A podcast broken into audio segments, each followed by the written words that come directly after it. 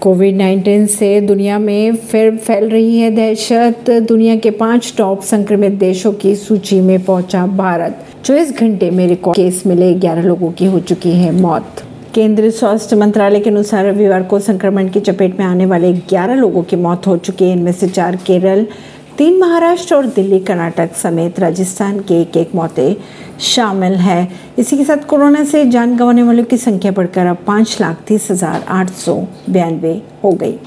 Corona से जुड़ी बुरी खबरें सामने आ रही हैं। भारत एक बार फिर दुनिया के उन पाँच देशों में शामिल हो चुका है, जहाँ इन दिनों सबसे ज़्यादा संक्रमण के मामले सामने आ रहे हैं।